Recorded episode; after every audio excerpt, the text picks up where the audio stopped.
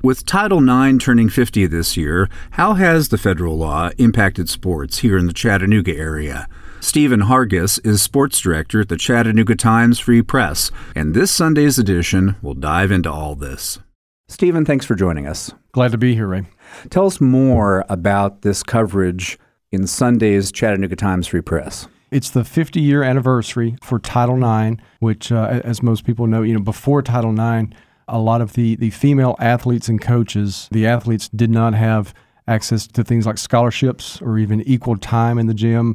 Most of their sports were not sanctioned. I think basketball at the high school level, basketball was the only sport that was sanctioned up until 1972. So everything else was maybe intramural level. To go on to college, college athletes at that time had to pay their own way basically to play. They had to pay their own travel, pay for their own, you know, th- their uniforms, any expenses as, as far as you know if they, if they were staying overnight in a hotel, that kind of thing. The coaches were not paid at the high school level. So in 1972, the federal law of Title IX was was enacted and said that female athletes, coaches, everyone has to be on a, a level playing field with the male counterparts. And so this is the 50 year anniversary of that legislation passing through and become federal law. And so we're looking at, you know, kind of localizing that. We're looking at some of the top female athletes of the last 50 years to come through the Chattanooga area, and also some of the most influential, you know, whether they be athletes or coaches, and just trying to touch on a lot of the, you know, celebrate the last 50 years and kind of what Title IX has meant to a lot of female athletes and coaches from our area. And you're providing the historical overview in the team coverage. Yeah, yeah, I've got uh, we, have got really three local coaches who, who became really statewide legends in their field. One was the, late Catherine Neely, who is the all time winningest high school volleyball coach in America. And she's been inducted into like six or eight halls of fame. Uh, unfortunately, we lost Catherine during just after the pandemic. But we also have uh, Susan Thurman, who coached at Red Bank High School for around 40 years, and Carolyn Jackson, who coached at Brainerd High School for around the same time, around 40 years. And so I've spoken with the two of them and looked back and, and got some information from Miss Neely's career as well, just to talk with them about when they were in high school themselves in college, it was pre Title IX.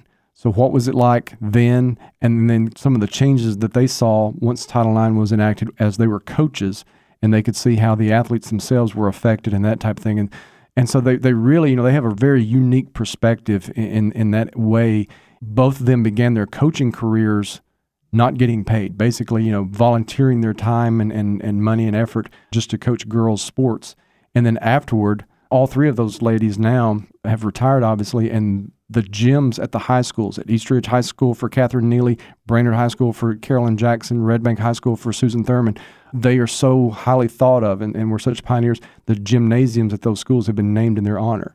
So they have a really unique perspective just in terms of how far we've come. And especially Susan Thurman gave me one of her former players that played for her in the early to mid 90s. This kid at the time had really a tough home life. She had great grades, but her home life, she really didn't have the money. She was not going to be able to go to college. She wanted to go to college, probably would never have gone to college had it not been for athletics. And so, as Susan connected me with her, and I was I was able to speak with her. Tammy Timmons is her name, and she'll be a, a, big piece of my story. She talks about how Title IX, you know, even though it was years before she was ever in high school, the fact that she had those opportunities, she was able to then earn a scholarship to go to Tennessee State University. She has a great career in the business side of the medical field, where she's an executive now. And so she said basically changed in the entire path of my life, you know, not only my career, but my life I was able to get out of a really bad home life and a bad outlook for myself through athletics. And so that's the kind of thing we really want to, you know, to shine a light on that it's not just the fun and games of sports. It can actually be something that changes people's lives. And so, you know, Title IX has, has really been so influential for thousands and thousands of female players in our area alone. And that was just one of the really neat stories that I came across during this. And through one of your colleagues, you hear more from Sharon Fanning, former UTC women's coach, about what Title IX meant for female athletes. Yeah, absolutely. And she's she's another one with a great perspective. When her career began, kind of the things that female athletes, coaches, programs did not have, the things they lacked, and kind of where they've come over, over that amount of time. And now you have, you know, UTC women, UT women. I mean, they draw really big crowds. They have great support from the community.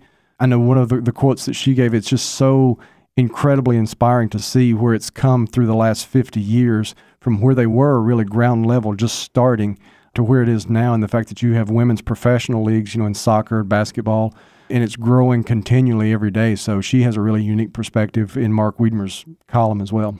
And from another colleague, we hear from Rhyne Howard. Yes, uh, and Rhyne Howard, uh, she was the, the star basketball player at Bradley Central, close by here. She was a Miss Basketball finalist. She went on to University of Kentucky, set all kinds of records, Southeastern Conference records, program records at Kentucky. Was the first overall selection by the Atlanta WNBA franchise. So that's the first time we've ever, in our area, man or woman, we've never had a, a number one overall selection in a professional sports in, until Ryan Howard earlier this spring. And so Patrick MacCoon has gone down and visited with her. She's already began her professional career, and she's been named Rookie of the Week a few times. She's she's just really tearing it up on the WNBA circuit.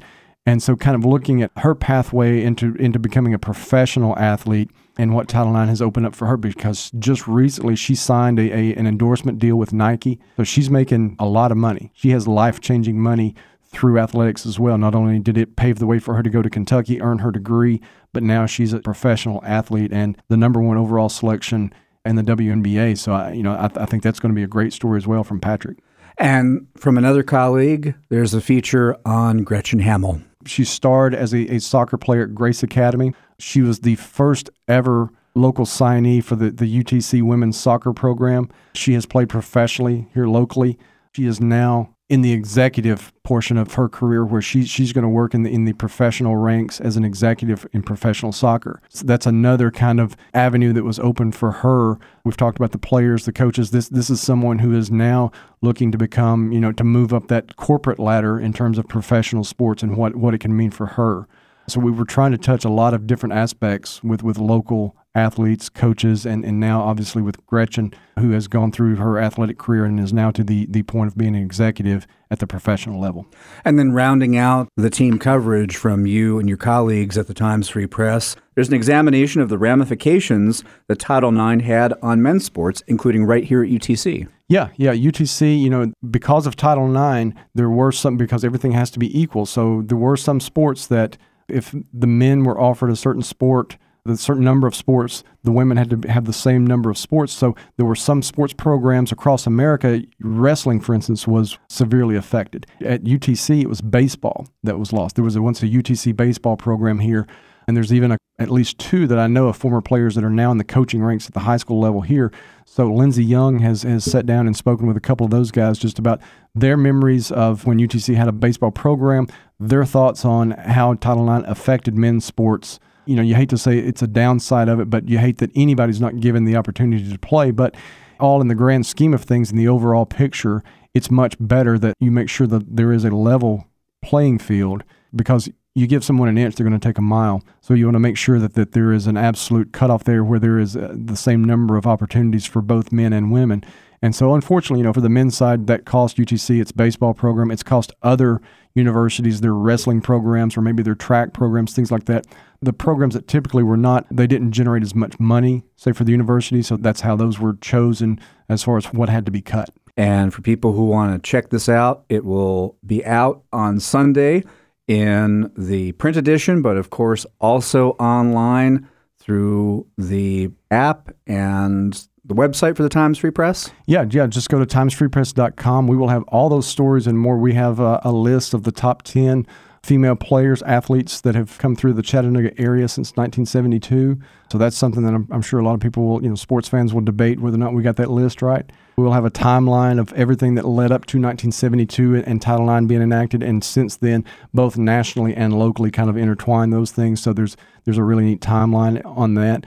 And yeah, timesfreepress.com will have all of those things. And since we have a print edition still on Sundays, anytime we do a special project like this, we're going to gear those toward a Sunday edition so that anyone who would want to have an actual copy of it that they can hold and keep as a keepsake, that type of thing. If it's someone that we've written about that they know of that they want to have for a scrapbook or whatever, we're going to make sure that we gear those towards Sundays. But yeah, absolutely. The, the entire package will be in Sunday's Times Free Press. It'll be on timesfreepress.com. I think they'll start rolling those things out actually online Saturday afternoon, probably as, as our editors go through them and have them ready for print. They'll probably just start posting those Saturday afternoon, Saturday evening. All right. Stephen, thanks so much. Ray, thanks for having me.